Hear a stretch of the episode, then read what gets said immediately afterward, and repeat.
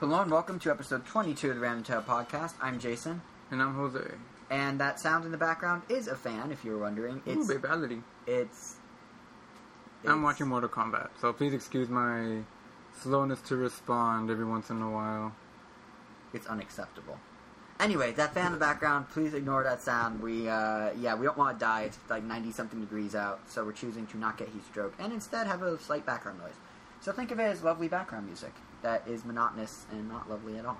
Anyway, we have a pretty big episode for you today. Not only do we have in-depth impressions... We always have a pretty um, big episode for our Yeah, that's true. Audience. That's true. At least I'm not like those people that are always like, this is the best episode yet, and they say it every every night, or every night, every podcast. Conan does that. Oh, uh, I guess it is better than saying we have a pretty average-sized episode. That's true. We have a pretty tiny episode. We'll be out here in twenty minutes. No, we have we have a pretty, legitimately a pretty big one. Um... I don't know who out there saw it, but Jose put a cool uh, comparison article together looking at Theatrhythm versus uh, Rhythm Thief on the three D S, and that's up on the site. It's been up for about a week. It's called Extra three D S Rhythm Rundown, and he touches on both games slightly, but we're going to go more in-depth with our impressions of the two games. Plus, we have, uh, and first, we have a lot of news. Um, E A announced three, or well, two new and more details on a third Wii U games. W B Games announced a new Wii U game. We have a new, we have a Tokitori sequel, plus all the usual news beyond that, and Jason's Sales Corner. Tokitori's so, the little puzzle platformer, yeah, the little chick thing. Game. It's a WiiWare game, and uh. the sequel for Wii U. So we're gonna cover all that. It's a lot. We should just go right um, into it, shouldn't we? All right. So of course we have some Wii U announcements, right? Yes, that's correct. First up, we have E A. Uh, they announced two brand new games and revealed new details on Mass Effect three. Brand new games, like brand new I P. Brand new. No, sorry, it's FIFA oh. and Madden. Oh, brand new. New, ga- new installments. New and, uh, installments for a new system. It's the fir- the reason I bring them up is they're now coming to Wii U. If you recall, so I kind of the- hinted that we might be seeing this on Wii U, based on what I heard in the past, and now it's confirmed. Um. The first, it's weird because one game looks really like like they're really decking it out for Wii U, and the other looks almost like a quick and dirty port. So I guess we should just start with the one that actually looks really cool, which would be FIFA Soccer thirteen. Mm, the more fun of the two, in my opinion. Yeah, it's it's the better seller in worldwide. Madden's huge in America, but FIFA's ridiculously huge in Europe. Well, soccer so, is a pretty universal sport. It is. Well, more so than football, I would imagine. Yeah, at least outside of the U S for sure. Yeah. But yeah, so with FIFA, uh, they're going to have the entire three sixty and P S three ex- experience available on the Wii U. You can play with the gamepad, you can play with the Pro Controller, either one, you'll get the full experience. Wii Nunchuck? Probably not, they didn't say. Oh. I would be shocked. But, and the reason I'd be shocked is because what they're doing with the gamepad, you can use the gamepad as just a normal controller and ignore the touchscreen, or you can use the touchscreen, and that's where it gets cool. Uh, they're actually adding a couple new features just for the gamepad. Uh, when you're playing, at all times, the gamepad will have tabs running along its side, and these tabs can get you into different things. One tab is just basically another view of the field, like exactly what you see on the T V, you see on the touch screen of the gamepad. One tab is like a managerial mode, where like you have little circles with the players' names, and you can just like kind of tap them to send the ball to different people and whatnot. And E A was saying this is good for um, their their new co-op mode, where up to four people can play with normal controllers, or I guess Wiimote Nunchuck, maybe. And then one player can play using the gamepad and kind of do a managerial overview of everything. So this is their casual-friendly mode. So it's like a step up from, I remember, I don't know if it was FIFA twelve or eleven where they introduced like, oh, like two or more people, or maybe it just was one other person could mm-hmm. play as an actual player and one other person could play as the goalie. Yeah. This is like more that, fun than the goalie. Cause, yeah, it's yeah. definitely more fleshed out for sure. But, mm-hmm. um... Yeah, what was I going to say? Yeah, the, the whole point of this one, they actually, when they were showing it off at their summer showcase, which is this, they do this yearly thing for the press where they go and they basically do a mini E three just of E A stuff. And they said in the press conference, this game is for the core gamer and it's for the casuals that the Wii U is built for. That I was a little hesitant about. Why are they saying that? Is the Wii U already going to be typecast, not typecast, but you know, pigeonholed into the casual console? Nintendo's trying to bridge the two, which I guess FIFA's doing, but then like, some of the stuff we'll get to later, specifically uh, W, specifically W B's new game, is uh, that's way more casual friendly. So it's interesting. To, it'll be interesting to see how many companies are like, oh, it's the Wii too, so it's casual still. But this seems like a nice bridge. So you have the managerial mode, this being FIFA. So you have the managerial mode, you have the top-down view, the normal screen view. You also have at any time you can pull up stats for any player in a third tab. You could pull up stats for how the game's going in the third tab. And on top of all that, here's one that I think is actually really cool. It integrates online quite heavily. what E A said in an interview, one of the developers was speaking with, I believe, Nintendo World Report, and they were saying that there's going to be a friend tab constantly on your on your gamepad, and you could press it, allowing you, here's a direct quote, to pull from the friend list of the Wii console, or something, that's not quite a direct quote, sorry, it's paraphrased, but to pull the friend list from the Wii console, Wii U console. You can then tap to invite them, or you can tap a message to them, and they go on to say that the keyboard's way better than the virtual keyboard on the three sixty. Oh, Is yeah. this a universal thing? Can any game... Well, any game... This is what really... But does that mean the system won't have its own friend list? Does that mean no, it, it will. That's what he's saying. You pull from the friend list of the Wii U. No, no, no. I mean, well, well, that's what I mean. Like, because on the P S three and three sixty, you already have this kind of list that's always there. Whether your friends are online and you can message them. Yeah, I think he's saying Nintendo has it too, and it's going to be on the touchpad as you play stuff. I mean, they're integrating it directly into... Well, he's saying... I guess so you don't have to leave the game at all? Yeah, presumably. And he, I mean, he said that they're putting it on the tu- on the uh, gamepad's touchscreen, which makes me wonder where it's going to be normally. I'm guessing you have to hit home, and they're just streamlining it beyond hitting home on the controller. Yeah. But still, the fact that Nintendo's basically like, hey, we want to have a way that can easily access your friend, list, friend list. We want you to be able to message them really easily using the touchscreen. Like, all that's huge steps for Nintendo. Hmm. They have, first of all, or third of all, I guess, because I've already said so much, that almost confirms built-in messaging beyond...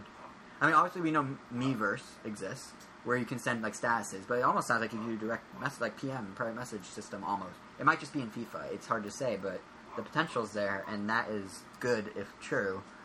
I guess only time will tell. Hopefully. But outside of that, there's a couple other cool things that I thought FIFA did that were kind of interesting. Um, the touchscreen can actually help you shoot. A lot of people apparently complain that with FIFA you just kind of, you know, you shoot and the ball just goes on its own and you don't really have any control over where it will hit in the goal.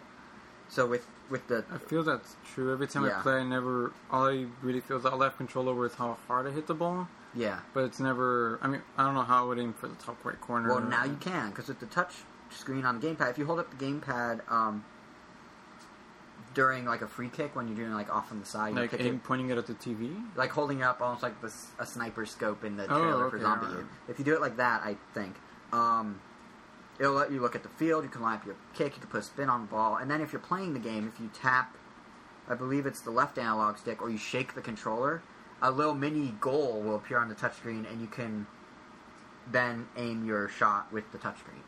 Hmm. So, like, you see a goal, and you just, you know, use the gyroscope or the... Or the touch itself, I'm not sure which, to basically pick exactly where on the goal you want to hit. It's totally kind optional, cool, but it's cool. But yeah. I don't know. Like, no, it's just, it's nice to see, like... It, it seems like a cool feature, but I don't see it, like, I'm wrong. I'll take that back. It's one of those, like, um, like in Mario Tennis Open, where yeah. you kind of go behind the back, like, it's cool, but I don't think maybe whatever. Yeah, honestly, my, my attitude about it is, quite frankly, I don't play very many sports games. But the reason I thought it was worth mentioning all this, besides the fact that... That they're going all out. They're going all out, and more to the point, this shows new idea... Not new ideas, but different ways of using the Wii U controller beyond what we saw at E three, basically. Because, like, I mean, you know, they've showed maps on the second screen, they've showed, like, Zombie U, you have your backpack, but they haven't really showed, like, how it would work as, like, a secondary view, almost, or, like, a managerial level overview. As you're playing, you can pull stats on how your individual players are doing. You can substitute players directly from the touchscreen, compare their stats before you substitute them, see which one's the best, you know, person to substitute and all that, and do all that as you're still playing, like all in real time.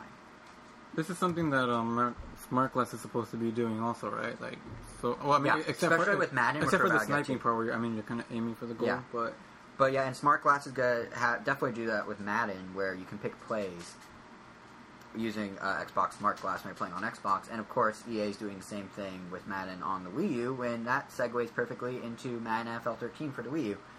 It, it will, too, but still, yeah, it's it's weird because it will still have, big. I mean, it'll use the gamepad, so you can do like play choosing, like the whole playbook's on the gamepad.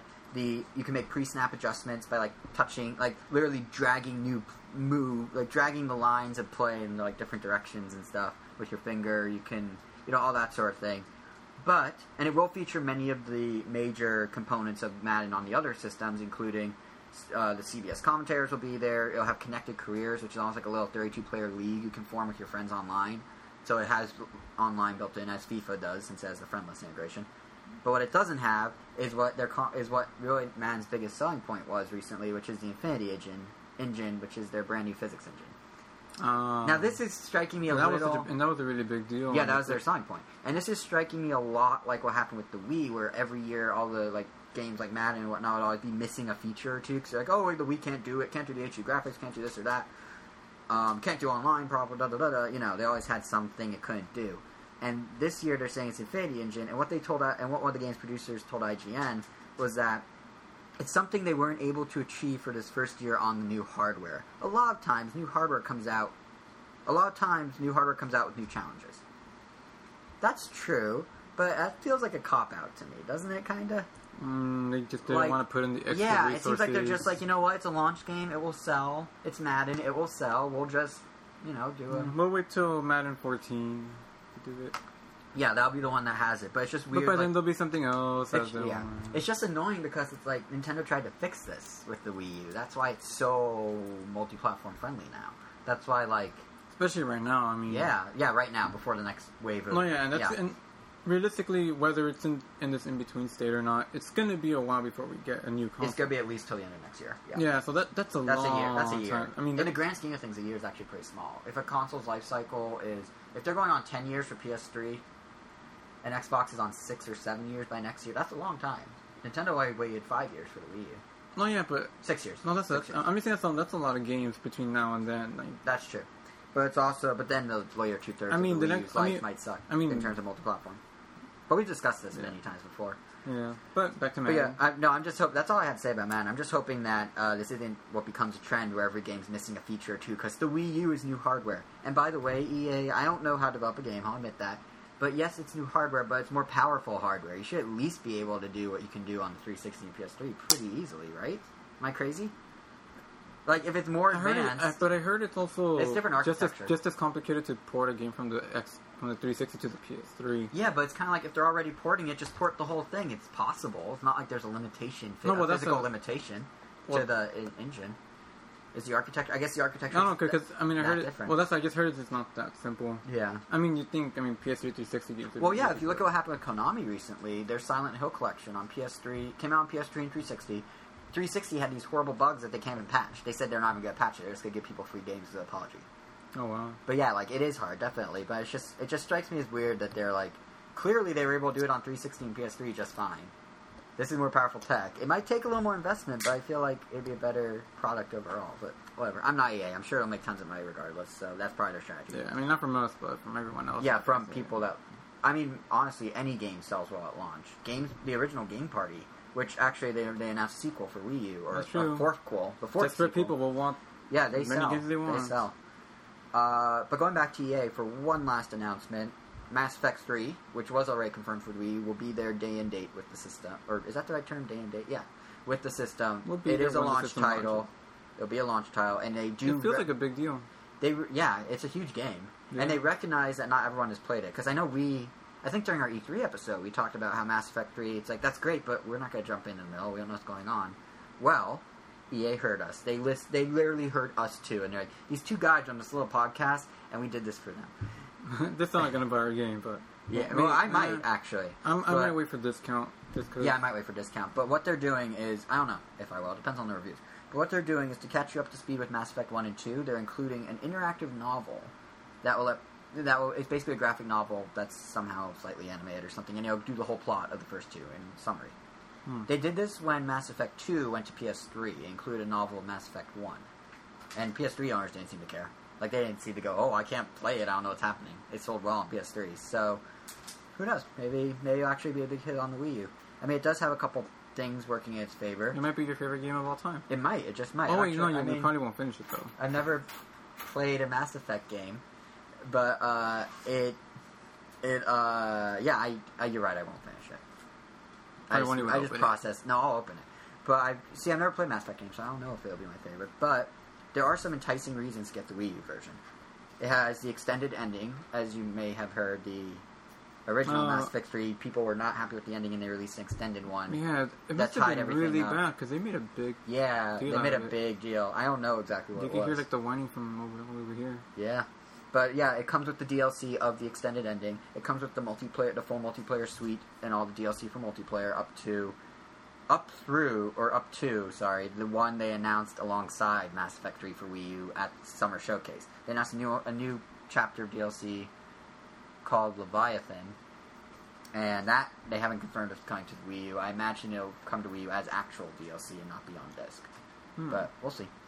And in terms of uh, how it uses the Wii U, the gamepad will display a map, nothing too mind-blowing, but they did include a new weapon that lets you target up to six enemies using that map, so that's kind of neat. And so it's a, m- a map-exclusive weapon? I guess. It's a exclu- It's a Wii U exclusive weapon based on the fact that you have a map that you can touch.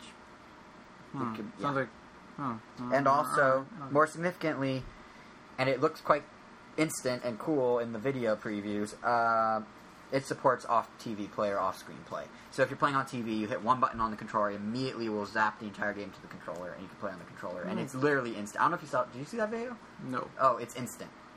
There's no... It's like, he hits it, and it's on the on the controller screen and off the T V. Because considering the game was originally on a single screen, there's yeah. no reason why. And all it does is the T V screen will just display the map if you switch it. So you can just turn off the T V or change the channel, and it's fine. Oh. So it's technically not... So it's just reversing them. It's not really, like, turning the T V side off. No, but that's not... Yeah, with off... Yeah, it's it's reversing them, but then you're welcome to change the input on the T V, and then it is, like, turning the T V off. Mm. I mean, all you all you actually need is on the on the controller at that point. Yeah. And it looks... I'm really impressed with how instant it looked. It's, like, seamless. Really instant. Mm-hmm. It's literally seamless. You can't describe it because it's just instant. It's, like, a millisecond, maybe. You can't say instant any more slowly. And... I can't. Yeah, it, it's, it's instant-er. Than the instant I just said. And that's E A. That's we wow, we kind of blew through three announcements pretty quickly there. But yeah, so that's FIFA, Madden, and Mass Effect three. All three will be on the Wii U at launch, presumably in November. But we'll find out that date pretty soon. I, I suspect we will find out that date before the next episode of the podcast in two weeks. Really? Yeah, because like marketing... Andy? Probably, because marketing materials are already out. I was at GameStop today. I actually tweeted this, uh, and the, it's on the Random Nintendo Twitter, which reminds me, follow us on Twitter at, at Random Nintendo. Uh, it's, uh, yeah, I tweeted this photo from GameStop. They have marketing material up. They have these giant boxes promoting various Wii U stuff already in the store. And rumor has it that on this coming week, I believe on Monday, is when they're kicking off Wii U pre-orders, if, it, if the rumors are true. Hmm. So, we presumably will, I imagine Nintendo will just do a Nintendo Direct or something to announce it, so we could presumably know everything there is to know about the Wii U by the next podcast. And of course, if that's the case, we will bring you that news, we will discuss that news, we will enjoy that news. And hopefully there's a launch of City Walk. And yeah, that'd be nice for us since in L A that's where Nintendo does the big launches. Uh, but yeah, so that's that's E A. Now I know, Jose, you personally are a pretty big Capcom fan, correct? Very big Capcom fan. And I'm guessing, what were your thoughts, like at E three when Capcom didn't show anything, oh. Gesundheit. Gesundheit again. Oh, thank you. When Capcom Easy. didn't show... Yes, that, that's what happens when you say Gesundheit. Or that's what triggers a Gesundheit. When Capcom showed uh, nothing for the Wii U at E three, what was your reaction? I'm curious. Um, Were you really bummed? Yes and no. Mostly no, because at that point, I was like really into Marvel versus. Capcom, and that was the only Capcom game I was happy with. Like, the only game I would have wanted info on was just the Phoenix games. Right. And I... felt I wasn't going to get anything about those anytime soon. What would you do if they made a new Phoenix specifically for the Wii U? I'm not saying uh, they are. I'm just asking. Would you be into that, or would you prefer it on portables? I would prefer it on portable, even though I do have two of them on the Wii, on the the the the, the, WiiWare. the, the Wii Shop channel. Yeah, WiiWare. Which actually gives you a better educated decision of why you, of preferring portable. Cause yeah, you it definitely on portable. Yeah. What, what about, like, something where... I mean, it's kind of... What it, if there's something like the whole Rhythm Heaven, Rhythm Heaven Fever Well, what if there's, like, off-T V play where you could... You know, it works on the console, but you just play it in the controller itself. Then it would just make me... It would just make me say, like, why didn't they just put it on the portable? Okay. It, yeah. It's like the whole Rhythm Heaven Fever thing. Right. It right. was a really fun game, and I love it, but every moment of it made me wish it was on a three D S. Instead of the Wii. Every level seemed to be designed around, like, having this three D thing going on. Right. Like, Paper Mario. It's like... I was like, what were they thinking? But they probably weren't, but... Whatever. Right. But, uh, oh. anyway, so, Capcom, the reason I brought up Capcom is they are teasing, they are teasing, uh, sorry, uh, possible technical difficulties that we were looking into with this recording. I hope oh. this is recording. It is recording. It's not showing a timestamp on our recording it. program. Don't worry about it. Oh, I'm very worried. You may not hear this. If you're hearing this, you are lucky to be doing so, and you should feel privileged and honored. It's clearly recording... Okay, anyway, Sorry. Clearly. Sorry. It's the heat. As I mentioned, it's a million degrees. It's, it's, it's messing with my mind. Capcom. Back to important things. Capcom is teasing some sort of big announcement. Uh, they're saying their v- one of their V Ps, Chris, uh, Christian Svensson, is that how you say his name? Uh, I would say that. Sure. Yeah. Who uh, he's the one that commonly talks on the Cap community forums, and he has told a fan that there's some good that some good stuff is coming to the Wii U. He can't say when, he can't say what. He just said keep an eye out. So, mm. so there you go. I wonder... Capcom supporting the Wii U after a weird radio silence for the past year. By any chance, did you happen to catch what their arcade announcement was last week? No, I didn't. Because they made an announcement about a new arcade game, and many people were speculating it was a new Darkstalkers game because they like could be. I could see that being a launch title for the Wii U. They seem mm-hmm. to always bring some sort of new fighting game to Nintendo. That's the thing, like, like it's already now. out there. Just forgot to check. Oh well. I guess. Why don't you check right now while we do this?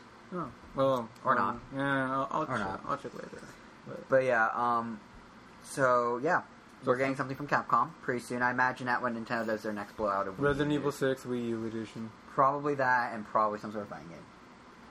And uh, the other interesting new announcement. Sorry, I'm making sure I'm not skipping anything about Capcom here. Okay, Tokitori. We kind of talked about at the beginning. That's Capcom? No, it's not Capcom. I'm oh. saying the other new announcement that's not Capcom. Well, there's two more announcements. Wait, want, oh. The other one of interest is Tokitori from the developers over at Two Tribes, and not Capcom.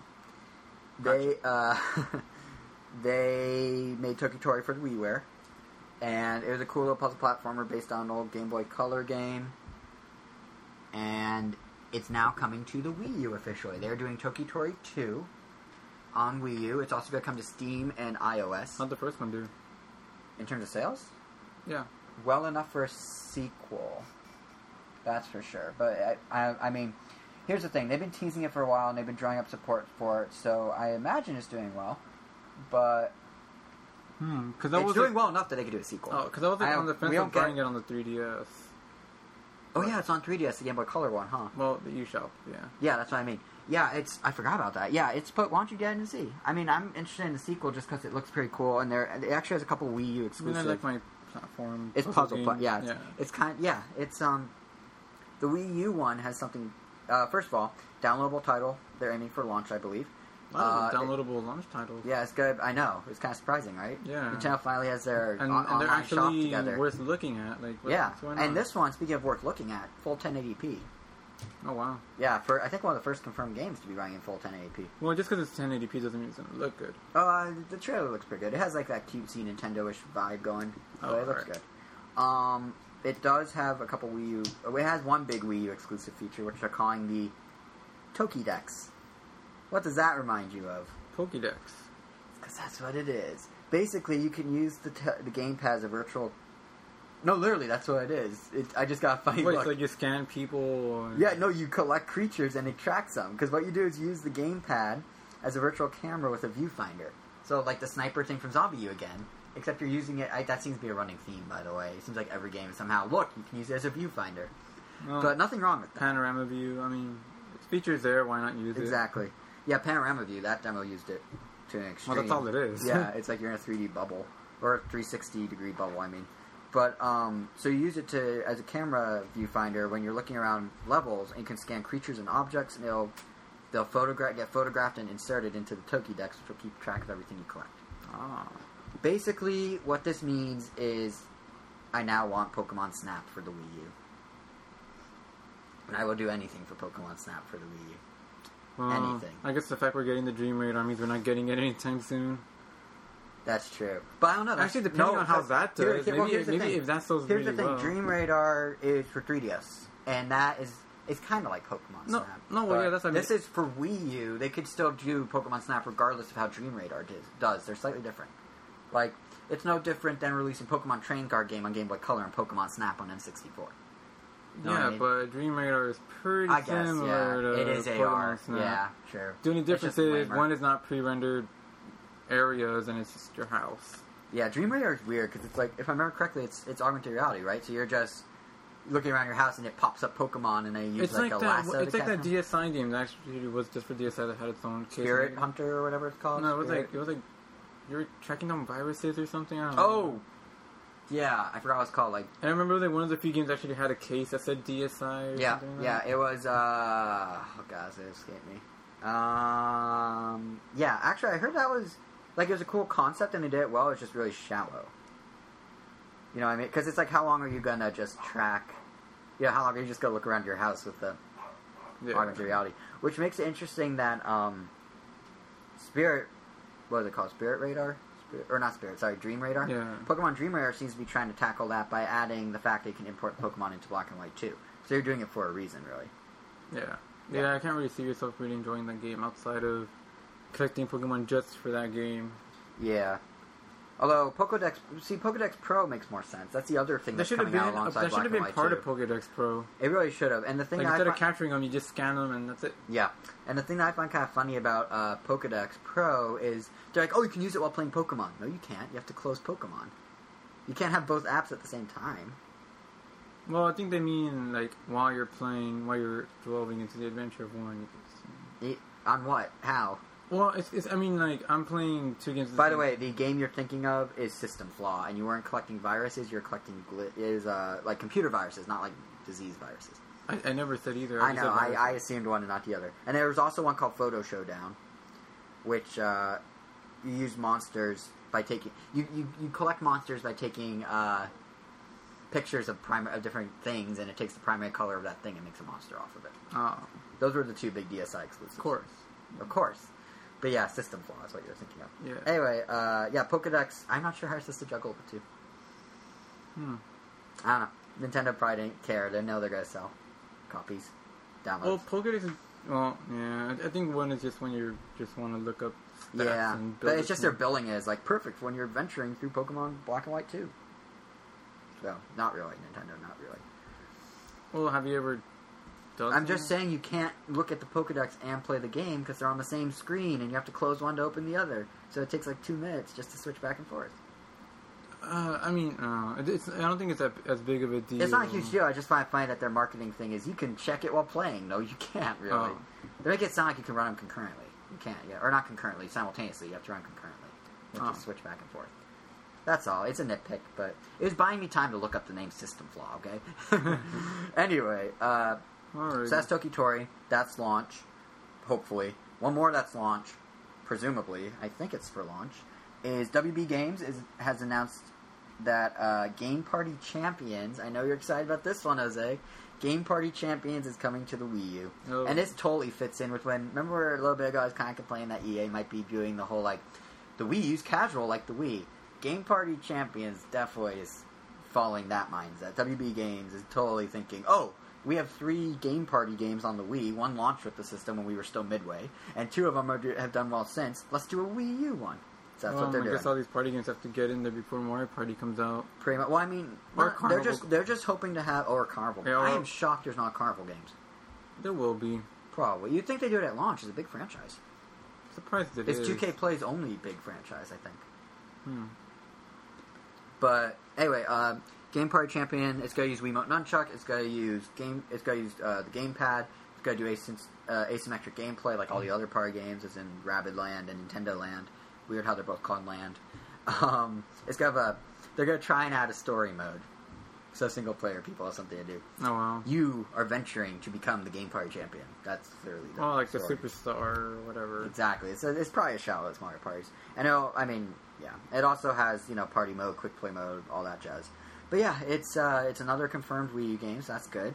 It's not very exciting, so that's not so good. But, you know, just another game to add to the list. It makes you wonder how many other games haven't been announced yet that'll be there at launch. There's probably going to be a lot of, like, shovelware at launch. Yeah, there's probably going to be some surprises, too. I mean, Capcom, as we were saying, is teasing something, I imagine, for around launch. It's going to be Monster Hunter. Monster Hunter four. Five, six. Because they did, they did. I remember. No, it probably isn't it. But Monster Hunter Four is coming out on three D S but, but next not, year. Not so, so long ago, they said they do have a Monster Hunter announcement very soon. Probably but. Monster Hunter three G for the three D S in America. That's been out in Japan.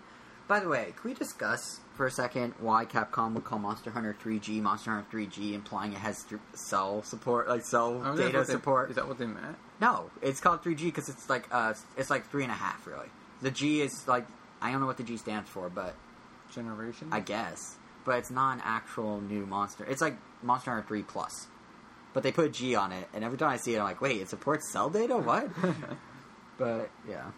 That's silly naming on Capcom's part. But they always name their stuff really weird. What's the name of the latest Street Fighter four? The um, Super it, Street Fighter four Arcade Edition version twenty twelve. Yeah, see, that demonstrates how bad Capcom... Oops, that demonstrates how bad Capcom is at naming things. Oh, I don't know. I I think it's an okay name. I mean, it's just super... It's abbreviated to S S F four A E V twelve. I guess I got used to... Do you realize how many games. letters and numbers there are there? An abbreviation is supposed to be like three or four letters, not eighteen thousand letters. All their, all their fighting games have ridiculously long names. That's true, that's true. Ultimate Marvel versus. Capcom three, and... I don't know what other fighting games they have. The Darkstalkers never seem to suffer. There's Darkstalkers one, two, and three. Right, but that, that's probably because they stopped so quickly. But... Yeah, well, that's just, they feel the need to name every single patch and upgrade. Like, version twenty twelve was just a patch. Right. Like, to, like, update themselves with the latest, like, Evo and all blah, blah, blah. But, yeah, I don't know. Yeah. They, they felt the need to add it version twenty twelve. Now they're probably going to have version twenty thirteen. I guess. Arcade Edition was when they released it on Arcade. They didn't have to give it any name, but they did. Yes, yes, I guess. It's just a funny name. It's really long. Yeah. Uh, you know, speaking of Street Fighter, now's actually not a bad time to mention, we went to Combo Attack, which was I Am eight-Bit and Capcom's twenty-fifth anniversary of Street Fighter fan art exhibit at the I Am eight-Bit Gallery in, up in L A proper, up in Echo Park, in the Echo Park area. That was, what, a week ago? Yeah, a week yeah, it ago. was. That was fun. It that was, was fun. It uh, That's actually where Nintendo held the Rhythm Heaven Fever launch event that we talked about back in one of our February episodes. Well, and that was awesome. Yeah, this one was cool. It had uh, over fifty pieces of art. Which is not really nice. Yeah, there's some every, really cool art. Every single character was represented. In some way. Yeah, and many different like art styles too. That was like the best product. I, was, I wasn't even expecting to see like, remember that one picture? I think it was a Zangief action figure. Like just oh yeah, yeah. Yeah, like just like I don't know. Like I was expecting just paintings and just paintings. Yeah, no, they had like got, hand, st- yes. they had hand stitched stuff. Yeah, I got dioramas. They had like yeah. a mobile, mobile, whatever it's called, hanging yeah. from the ceiling. Like uh, you literally got like. You wouldn't know what to expect. It, it's surprising. It was cool. It, it was cool. was surprising. And they had. And every free drinks, and you could buy, any, and you could buy any, and you could buy any of those pieces. Yeah, for a lot of money. One of them's going for like twenty four hundred dollars. There was one that I thought was the coolest. That was actually only worth twenty five. I was really tempted to buy. Only twenty five? Was it the original piece or a print of it? No, it was uh, the one that had like all those characters like in rows and. Each oh, the one. Know Your Street Fighter. Yeah, it was like in order. Yeah, I really wanted to get. They had that. Posters of that for twenty five. Well, no, well, on the on the side where it had the name of the artist on, on the bottom it was twenty five dollars. It must have been posters. No way is it. Oh, well, either way, I mean, yeah, I don't that's, know. that's cool. cool. That's yeah. one. But the reason I... Uh, I don't know why I didn't get it. Yeah, it was cool. They didn't have any actual games there because it was all about the art, but it's still pretty cool. Um, we actually... Our second ever extra, and just a reminder, extras are new art editorials and articles we're doing in addition to the podcast at random channel dot com. Uh, our second ever extra was actually all about Combo Attack. We took a camera and ourselves over there, and we checked it out. Yeah. So, yeah, go check out the article. We have about ten, eleven pictures of our favorite pieces and a brief little write-up, basically, of what we just said out loud, so you don't need to read that. But go check out the photos. They're pretty cool. It's called I Am eight-Bit the Street Fighter under Extra over at random town dot com. Yeah. Yep. So that's Combo Attack. Now we get back to our regularly scheduled news. I just wanted to throw that in there. And back to our show. And back to our normal show. Where were we? We were done with Game Party Champions. Oh, yeah, W B Games and their casual. And their casual. Oh, now it's time for Smash Brothers. Yes. Do you want to tackle this one, or do you want me to continue um, you lead the leading charge. the charge? Yeah. All right, so... I'll, I'll chime in whenever I feel like saying anything. On the topic of, on the topic of Wii U games, uh, Smash Bros. Is coming to Wii U, as we know, and what? three D S. Yeah, no I know, way. right? Yeah, and it's being developed by Namco Bandai. Did you hear that? Crazy. Yeah. Anyway, so it's coming to Wii U as it's has been confirmed. And uh, Sakurai, the mastermind behind the franchise, actually spoke with the, I believe, British version of I- IGN about oh, the next them. entry in the series. Yeah, them, the ones that... Yeah. Wait, what are you getting at here? I think we're on the same page. Well, it's because um, I saw them when they were doing their three D S X L, like, uh, unboxing. Yeah. And they were just, like, overly campy kind of thing. Yeah, well, they're British. British people are cheeky. Oh, I, I thought they were... No, they're just uh, British. Haven't you watched any of the Olympics? All the Brits are very, like, British. Uh, I, I just kept up with the stats. Ah. Uh, Kinda. I'm sort not really. Well, um, someone put up the stats through Minecraft. So I'll picture that. Oh. Yeah, that's kind of cool. That's a cool way of doing it, actually. But anyway, Sakurai had a couple different things to say about that kind of addressed some of the issues you brought up over the past few episodes when we've talked about Smash Bros. For example, in terms of controls, Sakurai said that the GameCube controller is not the only way to control Smash Bros., so we will look into ways that fit the Wii U. Oh. In other words, he's admitting that, yeah, you can't use the GameCube controller, but hey, you didn't have to in the past, so yeah, we'll come up with alternatives. I think the Pro Controller is going to be the way to go. Well, I'm telling you, it is. Or the game, yeah. We've discussed this. Yeah, before. Just because of the four-player thing, Smash mm-hmm. Brothers Pro Controller has it, to be the way to go. Yeah, it, it, that's that, that's at its core. It's a four-player party, right? Game. Unless you unless you prefer I remote mean, nunchuck, that'll probably still be supported if you prefer that. Oh yeah, no, yeah, well, I mean, e- e- either or. It's just that um, because remember, Sakura, I don't know how much of an emphasis he's actually gonna even bother to give the the competitiveness to it, because he always said it was a party game. He never planned for it to be a competitive well, fighting funny. Game. So I mean. He he might still treat it as an afterthought, but just maybe take into a little more consideration yeah. than usual. Yeah, he actually, and kind of on the same notes, like we talked about a few episodes ago, I believe, that he wanted to mix up the series somehow and keep it fresh. He has clarified what he was saying to I G N, specifically saying that the game system itself, in other words, the core franchise is the core Smash Bros. Gameplay, is complete. So we don't want to, we don't want to make it three D or introduce complicated controls just for the sake of it. However, I'm thinking of ways we can introduce a slightly different fun experience, all the while keeping the usual frantic gameplay. So I guess he's, I guess his other quote where he was saying he wants to mix it up was taken out of context, and he's saying he wants to mix up some of the, some of the superfluous stuff while still keeping the core gameplay. So, is, would you say that's good or bad in the long run? Because I know you were actually excited about the fact that he was going to mix up the gameplay. Now he's kind of backpedaling slightly, saying he's just mm. changing the superfluous level of stuff. It sounds like. I guess I wouldn't mind. I mean, it just... I would. I mean, that's the thing, like, I'm sure You're any core fan is like, like, I wouldn't mind more the same. Yeah. But I do like being surprised. Right. Well, maybe he'll do something... Maybe he'll do something that is surprising somehow without really changing what makes Smash Bros. Smash Bros. Bros. I guess that'd be the best of both worlds, really. If you could, yeah, like, somehow add something while keeping the core gameplay intact. Hmm. And the last thing he talked about, speaking of adding, is adding third-party characters. He doesn't oh. plan on doing a lot of it. That's good. He basically said Sonic and Snake are awesome, but he doesn't want to introduce more Nintendo, non-Nintendo characters, and I quote, willy-nilly, because it will uh, lose the focus of the game, and he wants to narrow it down and keep only, you know, X number of characters and only certain characters. So, that also goes with the rumor that there might be fewer playable characters, which hmm. I think we discussed a while ago. As long as, when he says fewer playable characters, as long as each one is, like, if they're all more diverse. Yeah. I, I mean, think I think the day of the clone character is done.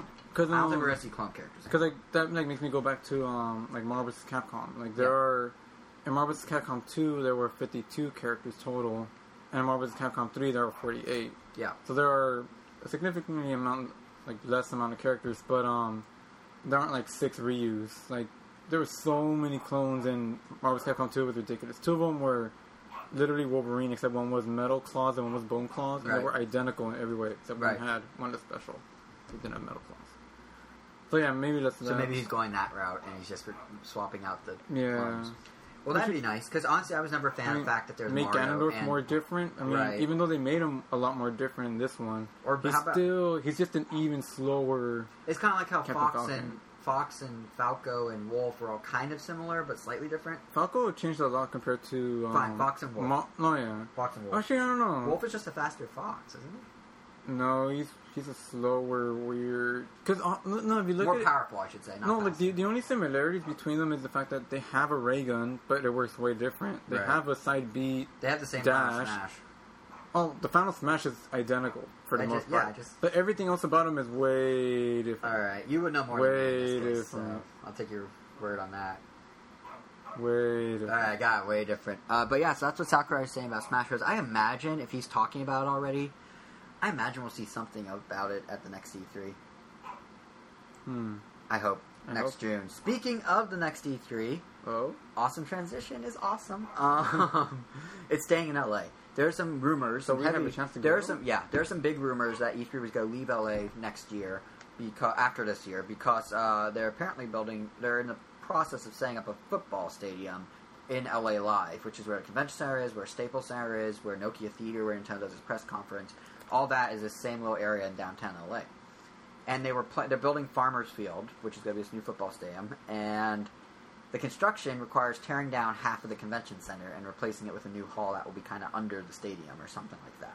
So e, uh, E three was the E S A, Entertainment Software Association, they run E three, and they basically were saying we don't want to do that because we don't want our attendees to have to walk through piles of sawdust and construction and whatnot. So they've been negotiating with the city, and it turns out they will be staying in L A through at least twenty fifteen, which is awesome for us because, like you said, that means we might have a chance to go, which means all you listeners at home can get cool coverage and videos and impressions and, and that stuff. sort of thing. And mm-hmm. stuff. We could do a swag giveaway, an E three swag giveaway. Uh, planning ahead there. But, um, yeah, so it's staying till twenty fifteen, and part of the deal they got in order to get it to stay is apparently there's some crazy price gouging on restaurants and hotels in the area, and they actually got everyone in the restaurants and the hotels to say they will not gouge prices, they will not raise prices, it will be a good deal for all the E three people. And similarly, construction will cease when they're, when E three is happening. There will be no construction of Farmers Field that affects the convention center during E three. They'll actually, like, stop construction it for mm-hmm. that week. That's good. So, I mean, it makes sense L A was making all these concessions to E three because E three is the biggest thing, that L- the biggest convention that L A hosts, so, of the year. It brings in a ton of money. Last time was the X Games. We're going at the same time, right? Yeah. X Games and E three were at the same time. Or, no, no, no. X Games and Anime Expo were at the same time. E three and X Games are not at the same time because they both use too much of uh, too much of L A Live to properly split between the two of them. X Games is a few weeks after E three. Ah. Yeah. But yeah, so that's E three staying, and that's cool. And one last piece of news before we get to Jason's Sales Corner Uh-oh. is, unintentionally, at least I don't think Nintendo planned for it to be this way, the Wii U game box designs have been released. Oh, and they look... They look like GameCube boxes, but blue. It's spiffy. They look like GameCube boxes. There, yeah. We included a link uh, to a Kotaku article discussing the box art. If you haven't seen it yet, all you listeners, you can go to ramtown dot com, go to today's episode, Summer of Rhythm, which I don't think I ever said at the top of the show is the name of the episode. Well, today's episode is called Summer of Rhythm because we're talking about Rhythm Thief and Theatrhythm. But anyway, if you go to the, the blog post for that corresponding episode, scroll down to the new the list of news articles that we reference, you can find the box art there, uh, a link there. It looks a lot like a GameCube box. It has that same sort of half-circle splash thing along the top, but instead of being black, it's now blue, and instead of having a gray, lo- or like a kind of silvery gray divider from the box art, it has a bright yellow one, which is odd, because there's been no indication that yellow has anything to do with the Wii U up till now, so I wonder if blue and so yellow... Is this, so is the box itself going to be blue? Yeah, the, the plastic of the box will be blue. Oh, that's cool. Yeah, it's like they're, they're basically swapping out... Really what I think Nintendo's doing is, because... To be honest, I like the, like, classy white of the Wii. Like, I really like the box design for the Wii a lot, where it has, like, not only is there the top stripe that shows the Wii logo, but that little white bar continues all the way around the box. Like, if you look at the back of a box, it has that same little, like, swoosh of white, and in that swoosh... No, let me... Here, we have a box right here, don't we? And in that... It has, like, the same swoosh in the back. Is it, okay, if you look at the front of the Wii box, it says Wii in a little, like, extended white piece, and then it goes narrow, right? Uh-huh. I'm not sure. Everyone at home, get out a Wii box and follow along. So it has this little white strip, and it goes around to the spine, and the whole spine's white, and then it goes around to the back, and there's another little dip of white where they fill in the game specifics, like controllers and stuff, and then it continues that white strip all the way around. Mm. Then on the bottom, it's also white, in the bottom half of the back, and it has these little, like, curved edges suggesting that it's almost like the white... Like, it's one cohesive... Well, I'm into design. I'm into design. Let me put it this way. Why don't you look, grab that GameCube game. Yeah, we'll, do, we'll compare it. I didn't mean to grab that one, but there it is. Alright, here, we'll compare. So, with GameCube, the bottom and the side, the back and the side have a continuous bottom black box. Yeah, I'm going way in depth about this. I'm into design.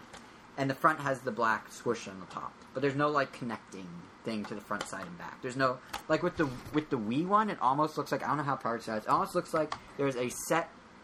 Here's the Wii's design. It's this flowing white bar that goes all the way around, and then we insert stuff into the gaps that the bar is not covered, that the white isn't covering. Hmm. Like, it almost looks like, like, if you look at the, where the, like, Nintendo warnings and contact information are on the lower half of a Wii box, it's not just, like, a cutoff, it's a slight curve showing that, like, the white of the spine continues onto the back. Like, it's this one big piece of white. Like, it's a very cohesive design. The plastic is white. It's, it's all very... Out.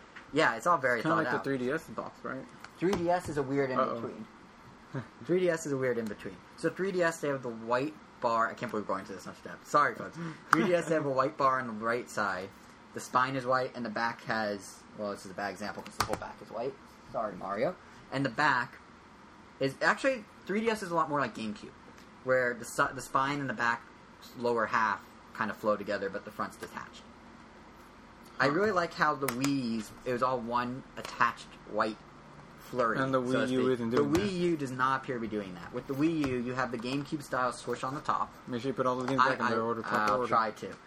Wii U... I'll do it after we're done recording. But Wii U has, from what I can see from different press shots that have come out, both head-on and side views, the front is the swoosh, the side is a white spine randomly, even though there's no white anything else, and the back, I have no idea. Presumably the back will do white on the bottom half, similar to the GameCube is black on the bottom half, and that'll flow into the spine.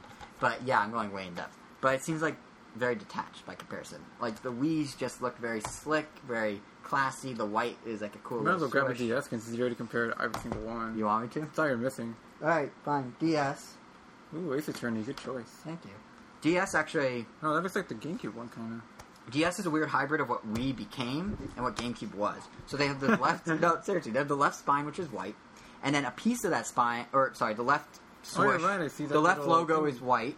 Then if you turn it to the spine, the white continues up a third of the spine, or along the top third, top quarter of the spine, so it's like a continuous thing. But then it cuts off on the back, and then you have a black bottom. So that one's really... doesn't flow. That's but weird. Yeah, see, I never noticed... With the D, I didn't notice this until they did it right with the Wii, and now when I look at the others, they look so disjointed. I had no idea so much thought was put into these boxes. I had no idea I knew this much about these boxes and had this much of an opinion about them. You might as well grab a P S three box. No, I'm done. I'm comparing Nintendo. But I want to see how they compare. Fine, where's their P S three box? They're it's right so nice seeing in front of all your games.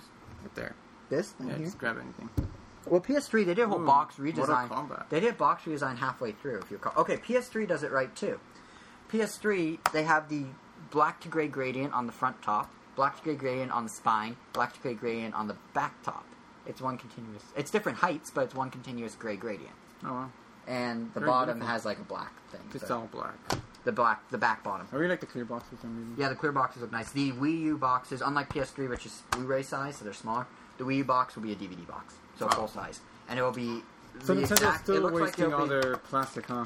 Well, the inside... Keep in mind, with the Wii now and the three D S, the inside of the plastic has holes. Oh, no, well, I mean, the Wii... I mean, D V D case size. Oh, I'm yeah. Okay, but, I mean, D S games, like... Yeah, yeah. It's a waste. I agree. But, well, yeah, I mean, it's, so. it's still better than... Have you have you seen... Um, this is, this goes for anybody. How... Because they can Sony answer. Has, they could totally answer you right now. They, you'll hear them. Oh, well, fine. if, have you ever seen how Sony ships their S D cards or their micro S Ds for the Vita? They put it in a piece of cardboard that's like the size like, of a D V D case. Well, yeah, like the D V D, like if they're tiny enough, but the way they ship them to people, yeah, they put them like in a really big box, like maybe like fifteen times the size of it. Yeah, and they like fit it with like all these things. I don't know, it's like ridiculous. Like, are they expecting it to get shot by guns? No. They are. They're expecting every S D card to go through all sorts of crazy military bases I mean, before they get to your house. it is. It totally is. It's a waste of space. It's a waste of... I mean, of, I'm pretty uh, sure you could drop a micro S D from, like, a four-story building and it'll be fine. Yeah. Well, it depends on how it lands. If it hits a rock and splits, maybe not. No. Good yeah. point. Well, but, yeah, that uh, that's my it'll analysis. Prob- it'll probably, like, float off somewhere before right. you get to the ground. Right. But, yeah, just to kind of end cap what I was saying about the Wii U box. Obviously, I haven't seen the whole box, but... The blue swoosh is interesting. It's very reminiscent of GameCube, which I actually kind of like, but I wish it had the, the flow of the Wii box. Uh, Mario Galaxy two, the last game I got that didn't have the recycled yeah. version. Yours did, I think. Yeah, mine did. Which is weird because we got them at the same yeah. time. And by recycled version, I mean those holes in the plastic. Yeah, that, that are basically the recycle signs. Yeah. But yeah, um, I'm really curious what that yellow on the Wii U box means. Like, um, is yellow and blue going to be the marking cars? Like, will it be blue with yellow highlights? It's the color of Mario, because apparently yellow is Mario's new colors in Super Mario three D Land, but they... And Super Mario well, that's just the... Mario three D Land's not yellow. Haven't you played the game? Yeah? Like, the whole title screen is all yellow. Oh, true. Yellow, well, yellow. That's just to make it pop. Because oh. black on yellow really pops. Because oh. it has the black shadow, drop shadow on the logo. Yeah. Well, yeah. yeah. But anyway, and uh, Mario... New Mario Bros. two is yellow because of the coins. The gold. Of course. Yeah. Yeah. Anyway, that's box analysis. I look forward to seeing Nintendo's marketing plans for Wii U more thoroughly, uh, and the box up close. Uh, that the third-party characters, is that what, what were we talking about? What are you talking about? We're way beyond Smash Bros. I don't know. That's I just. We yeah, down. no, we were we were down way down our little cheat oh, sheet yeah, here. Yeah, yeah, yeah. In fact, we're up to Jason's sales corner now. Oh, good. More Jason. I'll make it brief because there's really not much to say. Uh, three D S X L launched in Japan on the twenty-eighth, and during its first weekend, it sold one hundred ninety-three units. Is that a lot? It's less than half of the original three D S, which sold something like four thirty.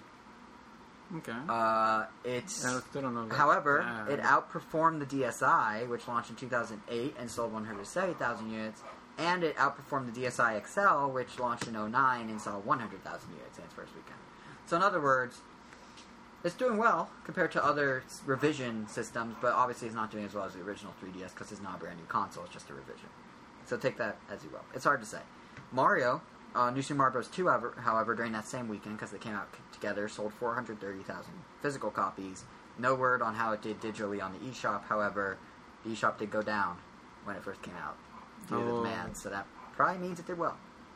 Or Nintendo did not anticipate at all people down. Yeah, there. Hopefully that doesn't happen here. No, I think they would prep. They had them, they had uh, Japan as a test run, basically. Uh, also, July N P D numbers came out for U S sales, and these are also pretty quick to run through, so let's do it. Uh, it was a really slow month.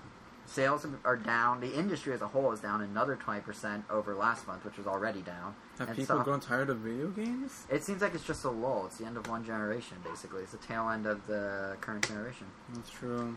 But uh, software sales actually dipped twenty-three percent versus the twenty of just the industry as a whole. So there weren't any big, really there weren't any huge games either. Like there were a lot of niche games like uh, Theatrhythm, Rhythm Thief, uh, Heroes of Ruin, well, just naming three D S well, ones. Once Fall Cybertron comes out, I'm sure I'll pick up the game. Oh, I'm sure. Yeah. But no, August is big because there's uh, the three D S X L, there's New Super Mario Bros. two, there's Sleeping Dogs. Fall Cybertron. There's Fall Cybertron. I'm getting there. There's Fall Cybertron, there's Sleeping Dogs from Square Enix. There's a lot of, I think Darkstalkers two is an August release, or early September maybe. But no, it is lot, August. It yeah, is August. At least on non-Wii U systems. It'll be on Wii U holidays, I believe. But, um, yeah, there's a lot of stuff coming in August, so I imagine sales will be up. And the M P D is actually expecting the three D S X L and Mario to really help boost sales. But in terms of July, the three D S was the only system that saw a year-over-year sales increase. It was the only system that July of twenty eleven and July of twenty twelve, it did better in twenty twelve. And the D, the three D S and the normal D S, surprisingly, both saw increases over their June sales numbers. Also, the only systems to see any sort of increase month to month. Uh, this means, based on last month's numbers, this means the three D S must have sold at least one hundred twenty-four thousand, and, and the D S must have sold at least one hundred twenty thousand. So, hmm. well. so go Nintendo, kind of. Stuff is down, but theirs is up slightly. So go Nintendo. Go Nintendo. Uh, they're really, I mean, it was not a huge month in terms of software. Sales are down twenty-three percent, like I said. There are no major surprises in the top ten at all. I mean, you got no Nintendo exclusives up there, so nothing super relevant to us. But uh, Lego Batman two got a boost and did number two and landed in number two, probably because The Dark Knight Rises came out. Amazing Spider-Man landed in number three, probably because The Amazing Spider-Man came out. Just Dance is holding on number four. You know, it's and uh, N C double A football, the college football game, came out. Came in, came out as number one on the chart. How long before you think Just Dance will just like kind of die out? Well, considering how much they're milking it, pretty soon they're coming out with Just Dance Disney. What? Yeah. Really? Yep. Wow. Yep. Disney songs. Of course. Yep. Yeah. And also, uh, in case you're wondering, Pokemon Conquest for the D S actually would have landed in the top ten sales if what? if they counted individual uh, S K, S K Us or S K Us. Like, you know, if it wasn't. N C double A football on P S three and three sixty combined did this well, but they split it as here's the P S three version yeah. sales, here's the three sixty well, I mean, sales. That makes the most sense because I mean the person publishing that game is yeah. the one that's getting all money no matter where. It's right, that's on. Why they don't split it. But if they did split it, Pokemon Conquest would have actually been in the top ten. So. Pretty cool. I, yeah. I, I heard it was a really really good game. It made I G N's top twenty-five D S games of all time. Really? I didn't know it was that good. I got like a nine from I G N, but I didn't know. I mean, it, you have to be into dungeon crawling R P Gs. Yeah, well, I mean, they pick like one game from every... Or not dungeon crawling. Like, yeah, it is dungeon crawling. They pick like one game from every genre for the most part, so... Mm-hmm. I mean... All my favorite games were up there, so you... Yeah, what? What? It's not a dungeon crawler. It's a strategy R P G. There we go. Dungeon it, it, crawlers. It's, it's more like um, Final Fantasy Tactics. Right.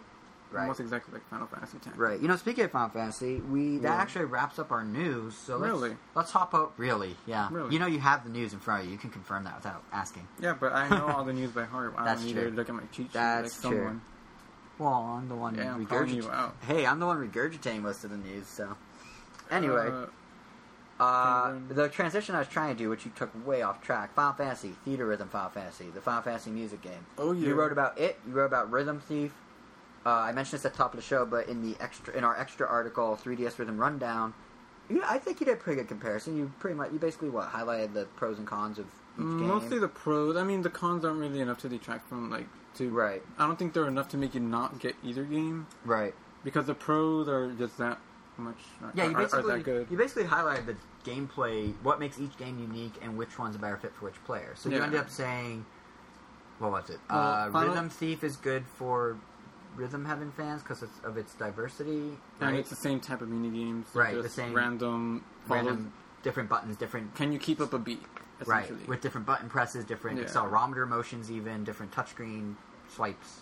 Right? Yeah, but yeah. Uh, and Theatrhythm Final Fantasy, that's more, you said, like the target or lead agents. Right, because it's the follow the note yeah. or hit the note when it hits the marker yeah. gameplay. But if we want to get into more detail, I mean, yeah, we, I which we, we are should. about to, like, well, I guess that is why this episode's Summer of Rhythm. So let's start with Theatrhythm because I think that one won't take as long. Sure. When we hop simple. over to Rhythm Thief, I actually got my copy. It was impossible to find. I'll get to that, but um, I want to jump in on Rhythm so Thief. So Theatrhythm, um, if you get one, it'll come with a stylus and a sticker, a sticker sheet. Pretty nice. Yeah. Pretty cool. And apparently I didn't realize this, but um, the demo case they have on GameStop, if you press if you press on it, like, music will come out from the game. Huh. It's kind of like, oh, like, t- try me kind of thing. That's cool. Then I'm like, oh, this, this, this that's cool. That's but a anyway. clever way of getting people to buy it. Like, yeah. It's like, hey, listen to what it sounds like. But, um, I mean, besides getting into, like, I mean, all you really need to know is that you, you don't need to play Final Fantasy to like this game. That's right. the main point that everyone will... I don't know, it's like, should I get Pokemon Conquest if I don't like Pokemon? There's nothing like Pokemon. You're not right. playing a Final Fantasy game, you're just It's playing... just the backdrop for the music. Yeah. And the music choices. Yeah, but there are three modes. Each one, they all play pretty much the same. Mm-hmm. It's just, like, for... Alright, I'll just go in order, just because sure. that'll be the easiest thing. So the first one is, um... within each... Yeah.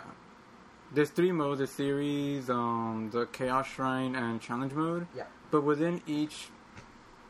Theory, in each game mode, there's every. There, oh wow! I, I, I, I, I, here, I, let me help out. I, I couldn't be Based it. on what I saw in your article, uh, three modes. Each mode has multiple difficulty levels for the song, right? Yeah. And with series mode, you could play through basically the entire franchise. You go game by game, a few songs from each game. Oh, okay, there we go. Got it. Okay, take over. Right. I haven't even played it, by okay, the way. I'm let, just based off your article, which, by the way, everyone go check out on random town dot com. three D S Rhythm Rundown. All right, so basically, like I said, there are three... Well, like he said right now. There are th- We're recapping the okay, recap. There are three game. There are three songs per game. But every per, game... Per game being in series... Mo- uh, three songs per Final Fantasy core franchise game. So Final Fantasy one through thirteen. Yeah, so Final okay. Fantasy one has three... This gets confusing because everything's called a game. Yeah. So, and each... track, we'll call them tracks. Every track is played differently. They're called, you're either going to play a field track, event track, or what was that last one called? Oh, battle track. Mm-hmm. And um, battle tracks, like, they play out like like you're supposedly fighting an enemy, but that one plays out almost exactly like Guitar Hero. Like, the words will scroll from the side, or the circles will scroll from the side, and you just tap. You either tap for the red, slide for the yellows, or maintain the touch long screen. Press. Yeah, for the green. And that's all you'll do for that. Like, you'll, there'll just be like a little enemy fighting. Every time you tap it, your little characters will make a sw- like a swipe with their sword. Uh-huh. So I mean, it immerses you into like, oh, like this is like it's battle music from the from the series, and I don't know, it's fun. That's usually the most. Um, I do like the art style. Those are the most intense ones. Oh, and based yeah, on the based on the screenshots and videos I've yeah, seen, yeah, the, the art style is really, really cool. The chibi style really, works super well. Yeah, it's, it's a nice way to, I guess, unify all the Final Fantasy games, because they yeah. all don't, I mean, you have N E S games there yeah. and stuff, so yeah. it's a nice way to just... You have to have them all at least have some graphical, yeah, dis- or not disparity, but graphical similarities. So there's those, and then um, there's the, the field tracks, which is basically just music that you hear when you're traveling, mm-hmm. and those are the same idea, you tap for the red, you hold for the green. The only difference in this one is that the green ones, you'll either... slide up and down to keep up with like the octave, I guess. Like if it starts getting higher pitch, you'll go up. If it's right. going down, you'll go low. Right. And that's basically the only difference. Except, and you're only dealing with one row of musical notes instead of four. Uh huh. And the last one, event mode, you play through. It's still the same thing. This is all in. These are all the different song types yeah. within series, the playing through the whole series and stories. Yeah, because all battle music is is okay. Being just want to make the sure these are, these are the sub modes almost of the main yeah. story mode. Because every every game has three tracks, and every track is representing a different type right. of song. Okay. And the event ones, they just basically play a cutscene. I guess it's like a a bunch of cutscenes. It's like a like a montage of the game. Like, oh, here's like the game's like most memorable moments. Like yeah, a, that makes like, sense. Like, for the Final Fantasy seven one, like, it was when you see, um, Aerith die? Yeah, spoilers. Um, spoilers from nineteen ninety-seven, or whatever year. Yeah. And, um, you're just, fo- and that one is the most likely to beat agents, because you're following this gold ring that just moves randomly across the screen, and every time it hovers over one of the red dots, you tap, green you hold, and yellow you swipe. Right. So, but, I don't know, like, each one just... It's a very different pace. Like, ones are more relaxing than others. Some are more, like, the fighting ones get your adrenaline running. And the higher difficulties, oh my god. Like, I thought the game was really easy at first. Mm-hmm. But the difficulty jumps are really, really noticeable. Like, you'll think you could, like... You think you can master if you, if you If you perfect one, it doesn't necessarily mean the next one will be, like, really easy. Right. Like, I was barely able to... I finally was able to get a B on the Sephiroth song for Final Fantasy seven. On the final difficulty, I think it's called mm-hmm. Master, the Master Track, Master Version, whatever. But yeah, really, really fun game. And so the, I gotta, really gotta say it. The Street oh. Pass feature, that's kind of cool. Challenge mode, by the way, it, it as, as you stated in your in your article, challenge mode is just get a high score on the yeah, different levels. Like two randomly songs. Selected levels. It yeah. kind of reminds me of um, the Super Mario Bros. two. Wait, are you are we talking Street Pass or challenge right now? Street Pass. Right, oh yeah, yeah. Yeah, because the Chaos Shrine is a street pass. Right, no, because I, I was just really quick yeah, clarifying we... challenge mode, and then you oh. jumped in with that saying, now we're on the Chaos Shrine. Yeah, oh, Shrine. yeah, yeah. yeah. yeah well, so street the street pass, pass, yeah, go ahead. It's kind of like um, the the coin rush mode. Like, you street pass someone, you two random, get two random levels, and you just try to get a high score. Which is very similar, yeah, because coin rush in Mario two, as we're probably going to end up talking about in depth in our next episode, because the game will be out by then, is you get three random levels, you get one run through, you get as, high, as many coins as you can. So yeah, it does sound pretty similar. Yeah. Yeah, so that's Theatrhythm? Yep, dude. Well, I guess when I sing them, there is one song, one of my favorite Final Fantasy songs ever, even though I never played a Final Fantasy. Yeah, I was about to say, how would you know? Because um, because I played um, Super Mario R P G, and there was a hidden Final Fantasy like boss in uh-huh. the game, and that song that played there, like I guess the first time I heard it, I instantly loved it. Right. And it turned out to be a song from Final Fantasy four. And that song wasn't in the game, even though I thought it was like probably the most iconic one I've ever heard. Downloadable content. It's only iconic to you because you—that's the only one you know. No, well, I mean, every, I guess it'd be made into Mario R P G. No, well, I mean, like, I've, I mean, whenever I like read up on like the different songs right, and stuff, right. like it's always like mentioned in like the top Final Fantasy songs. Yeah. But it is being planned to come out as D L C, but it's the only one on there that says like T B A. Everything like this month's right. D L C is already planned. So yeah, that's interesting. By the way, that they have additional tracks as D L C, which means technically the game could be endless. Yeah, but I mean, yeah. the tracks on the game are more than enough to keep whoever buys it that's not a big right. fan interested. Like, that's, like, the only song I'm probably going to buy. Right. Even though the other songs do sound good, um, it's just not worth my investment because... Yeah. Yeah. Yeah. uh, okay, so that's Theatrhythm. Yep. Good game, sounds like. Yep. Rhythm Thief. Uh, I mind if I take the lead first on this one since I... First yeah. of all, this game is impossible to find. I went to, I checked three Best Buys, two game, three GameStops, nothing. I got off Amazon, actually ten dollars cheaper than M S R P, so it worked out, and free shipping, because I have Amazon Prime, so it worked out pretty well. But, still, come on, Sega, if you want people to buy your game, you gotta make it available, like, common common logic there. But anyway, the game Ooh, itself... I forgot to say, the, the question that was in everybody's mind, was Theatrhythm better than Rhythm Heaven? No. Well, hold on. Let's let's. Oh, Rhythm Heaven. Yeah, Theatrhythm better than Rhythm Heaven. Well, you're you no. are Rhythm Heaven. You're obsessed with Rhythm Heaven, so of course. Yeah, but th- this is like the one game that I'm finally comparing that's actually a rhythm game. Yeah. Well, you can also worry, compare I, it with Rhythm Thief in a minute. Well, that, that's I will at the end. So so Theatrhythm good, but not Rhythm Heaven. Yeah. Ah. Yeah. yeah. See what I did there? Is it Rhythm Heaven? No. Not quite. Only Rhythm Heaven is Rhythm Heaven. Anyway, Rhythm Thief. So uh, while. As you were saying with Theatrhythm, Theatrhythm is really just you play... It sounds like you just play, you go song by song by song, that's it. There's no, like, cohesive thing. It's just you're playing through songs, right? Yeah. Yeah. Rhythm Thief actually has a story. Rhythm Thief is actually Professor Layton with all the puzzles swapped out with music games, essentially. I mean, right down to, like, it's very story-heavy. It has animated cutscenes, which, by the way, look incredible in three D. Not only do they look good in three D, but the art style is really cool. They use lots of, like, glowing light and all these cool little, like... touches, kind of bloom lighting-ish touches that really make it look good. So Rhythm Thief has that going for it. The really good cutscenes, the really nice animation. The story's pretty crazy so far. I mean, I'm not that far in, but basically Napoleon's brought back to life. Yeah. And it takes place in Paris, and you play as a thief, as this renowned thief who steals artwork. Which whose, whose name, coincidentally, is R, because he does rhythm. Yeah, he, he steals artwork by being rhythmic and... He's Raphael. Yeah, but he goes by R when he's... Yeah, the Phantom R. Phantom R. Yeah. But yeah, no, he, um... Every, he, he steals art through music. Because logically... And runs away from the cops through music. Because logically, why just run when you can run to a beat?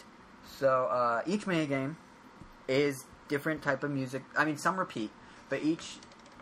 Most of the mini games you play, each rhythm game you play has a different interface, such as there's one where you're basically fighting enemies by hitting left on the D-pad and, and the A button to certain rhythms. There's one where you have to like duck behind statues to hide from guards to a rhythm, and you touch one of four touchscreen panels at the right time, each panel having different like beat timing. There's one where you are cooking. There's one where you uh, do swiping in different directions to match what your co-dancers or do backup dancers are doing. There's a variety of mini games. All using like different. The butts of guards or the dog. There's that one. Yeah, they're they're all using different rhythm games, which is why I think you were comparing it, Jose, to Rhythm Heaven, because that was very diverse in types of, in ways that you keep the beat as well. Uh, but yeah, where it branches is definitely the narrative and the Professor Layton gameplay, where you're not when you're not doing mini games, you're actually exploring the world using kind of a point and click interface mixed with like a top down map, where you you go different locations by hitting left or right on the uh, analog stick, which will, or the circle pad, which will trigger movement on a point-by-point map on the touchscreen. Each point you land on, you then explore that world on the bottom screen using the, using. Wait, did I say the touchscreen? The map mm. is on the top screen. Sorry, and the bottom screen is used for exploring each world, and you could tap char- It's point and click at that point. You tap characters to talk to them. You tap the environment to find secret items. This, by the way, drives me insane, and it's it's ripped directly out of Professor Layton, I believe. The uh, touch everywhere to find stuff thing. You played Layton, Jose. It's in Layton, right? Definitely there. Yeah. It's definitely there. But yeah, it's uh, so basically you can't, there are no ways of telling where these little, you could collect money basically to buy items, you could collect notes to unlock secrets, you could collect music to build this ultimate music machine for a guy. Like there's all sorts of different things you can do. And you literally just have to tap randomly on the screen to find these things that you need to collect, which is kind of annoying. And you don't even know how many there are per screen. Like so I used to, I, at one point I was thinking, oh, there's two hidden coins per screen. No, ones of times there were four, and there's no way of knowing. Like I sound frustrated. There's also like phantom notes that you have to like tap in a certain order. Yeah, and you, and then you have to just touch randomly, and then you figure out the order based on do re mi fa sol la ti do. Yeah. So you do it like you like tap one, it might be like so, and they have to go back and find do re mi, and they have to hit in the right order. It's like it's straight out of Layton, and if they're going for a Layton style, which they are, it makes sense that they brought this with it. But honestly, that part I'm not too keen on. I can live without that, but the story. The the actual rhythm games, those are great. And I'm actually kind of surprised the rhythm games aren't, at least so far, there's more story and clicking around with the touchscreen than there is rhythm games. Like, the ratio seems a little off. But the rhythm games are super great, and I really do like the story so far. It's kind of campy as it is. So I would definitely recommend it. Uh, one other thing worth mentioning is they have these, like, mini-mini games, which I think, because you call them micro games mm-hmm. in your article. Yeah. An ode to WarioWare, I guess. Um... The mini mini games are like these ridiculously simple, like follow us is we're gonna twang three notes on a guitar string, like we're gonna go like dun dun dun. Now repeat it with your stylus, or like follow the pattern of button presses, and like it's always like really simple, supposedly they're puzzles like, that aren't even puzzles. I mean, they're like idiot proof essentially. Essentially, but I mean, you know, it adds a little variety, so I don't hate it too much. It just seems unnecessary. Uh, but yeah, overall, it sounds like I was nitpicking more than I was praising, but really the It's only the because games like, we're, are, we're, we're literally kind of forcing like to nitpick just because. Yeah, because like, we want to give a, we want to like point out the flaws since we Jose, you did a good job covering the pluses in that article, three D S Rhythm Rundown. So I'm just figuring out the filling in the gaps, I guess. Yeah. But no, it's the rhythm games are super fun. The graphics are really nice. The animation's really nice. Yeah, I would recommend it even with its flaws. It's not the best game ever, but it's definitely fun. It's definitely quirky. And if it had a sequel, which it probably won't, like, you could tell, like, there's a lot of things they could improve on that would make this game really, really good. Like the touching randomly on the screen to find things. Yeah. Like, if they could fix the pacing a bit, like, it would be amazing. Yeah, it, it, but what as it is now, it is a really good game, and if you can, or not really, you know, it's a, yeah, good, it's a yeah. fun game. It's a fun it, little it, game. It's an it's a hidden gem already. It's a hidden gem, and I mean the thing, it's, it's not the fact it's a hidden gem is already kind of sad. It's like it made it a hidden gem, and yeah. not stalking it anywhere. Like seriously, like I got mine like I think like the day it came the day before it came and out. It was the only copy. Right? Yeah, it was the only copy that GameStop ordered, or that your were, GameStop, or that, yeah. yeah, that my GameStop ordered or was apparently sent. I yeah, mean, and I couldn't find it anywhere. Like no one pre-ordered it. Which I guess makes sense, but I was, yeah, like, they gave me the game early because I'm like, well, there's only this copy, well, I wait till tomorrow. Exactly. So it's like, who else is going to buy it? Yeah. But it, um, yeah, I'd say check it out. If you, you know, if you have some extra money to to pick up a game and you want something a little different, uh, yeah, Rhythm Thief is definitely the one. It's fun, it's quirky. Yep. It's yep. Rhythm Thief. Rhythm Thief. Its full name being Rhythm Thief and the Emperor's Treasure, in case, for some reason, you needed to know that. Yeah. And I think... British voice acting. Yes, no, French. French it takes place, place in Paris, which yeah, is why Napoleon's my back. My bad. Yeah, it's great how, like, during the dialogue, they'll be talking English and then randomly throwing, like, random French words hmm.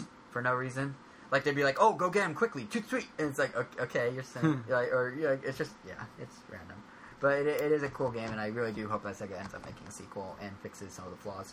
And Dude. with that, I think that pretty, have you been playing anything else? I think that pretty much covers. Mm. That's enough. Okay, I, beat, so, I, I went back and finally beat Ultimate Spider-Man on the GameCube. With the box that isn't as cohesive as the Wii box, as we discussed earlier. It's probably a really fun and deep game. Yeah, I've heard good things about Ultimate Spider-Man, actually. Well, you're hearing more. It's awesome, and that's it. No, that is, that is, that is worth mentioning. If um, you can find a copy, it's worth getting, because it's... Is it, is it like Spider-Man two, where it's like third person, you're swinging around the city, and there's action stuff, or is it more streamlined, where it's like you go room to room, um, like the N sixty-four it's, one? It's more like it's open world. So it's like Spider-Man two on the game. Also yeah, on the game like you could go rescue random civilians. Spider-Man two, I've never played Ultimate Spider-Man, but Spider-Man two is pretty good. I remember get, renting that a ton when I was younger. It's basically that, if I if I remember correctly. Yeah. Just um, doesn't it have cell shading or something? Yep. Cell, so cell it's a cell shaded, shaded Spider-Man two. Yep. It, it it it looks pretty good. I mean, it, it held up. I mean, it didn't age that bad. I mean, the the resolution you could tell is like pretty pretty low. But yeah. other than that, like it, it aged pretty well. That's good. I mean, it's like Wind Waker. I mean, well, Wind Waker looks amazing still. Oh no, yeah, I love Wind Waker. I mean, cell shaded graph art style game. Cell shaded holds up well because they're not pushing polygons. They're going with cartoon. Literally. Yeah. What? L- l- pushing polygons literally. No. Well, how would that be figurative? oh, um, uh, oh, you're sure. right, you're right. Yeah, yeah. Okay then. Uh, anyway. Well, I guess, well, I guess they're not really pushing the limits of the console. That's true. That's to try true. and make it photorealistic. Yeah, exactly. Which is why I meant by pushing polygons. Yes. Yeah. Anyway, and with that, I guess episode twenty-two, Summer of Rhythm of the Random Tab Podcast. Uh, that sentence was poorly structured. Summer of Rhythm, episode twenty-two of the Random Tab Podcast. There we go. Is a wrap. So thanks for listening. Uh. Be sure, as always, to subscribe to us on iTunes so you don't miss an episode. Check out random tab dot com so you see all our extras. Uh, we're going to be running, uh, if you missed the announcement in our last episode, we're running this new thing called Extras, as I've been dropping throughout this episode, which is essentially uh, editorials, articles, and other little tidbits that we'll be posting to the site in between each episode. So definitely check that out. Uh, coming up, I'm going to be discussing Nintendo's online strategy and Nintendo's what I'm calling their color conundrum, where for some reason, America always gets left out of certain colors of systems that everyone wants. Spice Orange GameCube, the new silver three D S X L. I don't get why it happens, but I'm gonna I'm gonna share they my like share it. my frustration in a nice written article. And also, uh, we have a new Twitter account, as we mentioned in our previous episode. We uh, we tweet all the updates to the site, so if you don't want to have to check round nintendo dot com every day, you can just follow us on Twitter at round nintendo. We also retweet anything that I or Jose say that is any, of any interest to the world Nintendo. So it's a nice one-stop shop if you don't want to follow each of us individually. If you do choose to follow us individually, I'm J S R seven. And I'm Wero. And yeah, so please let us know what you think of this episode, Round Nintendo Podcast as a whole, and of course the new extras by heading over to round nintendo dot com. To leave a comment on this episode, just go to episode twenty-two. To leave a comment on any of the extras, just go to those respective extras, scroll down, comments are on the bottom. If you want to know anything about what we talked about today, uh, news and game links, news and game site links are at the bottom of the blog post for this episode. Once again, episode twenty-two, Summer of Rhythm. And with that, and now that I'm out of plugs to say, we will see you in two weeks where we discuss the three D S X L and we discuss the brand new New Super Mario Bros. two. See you then. Yep.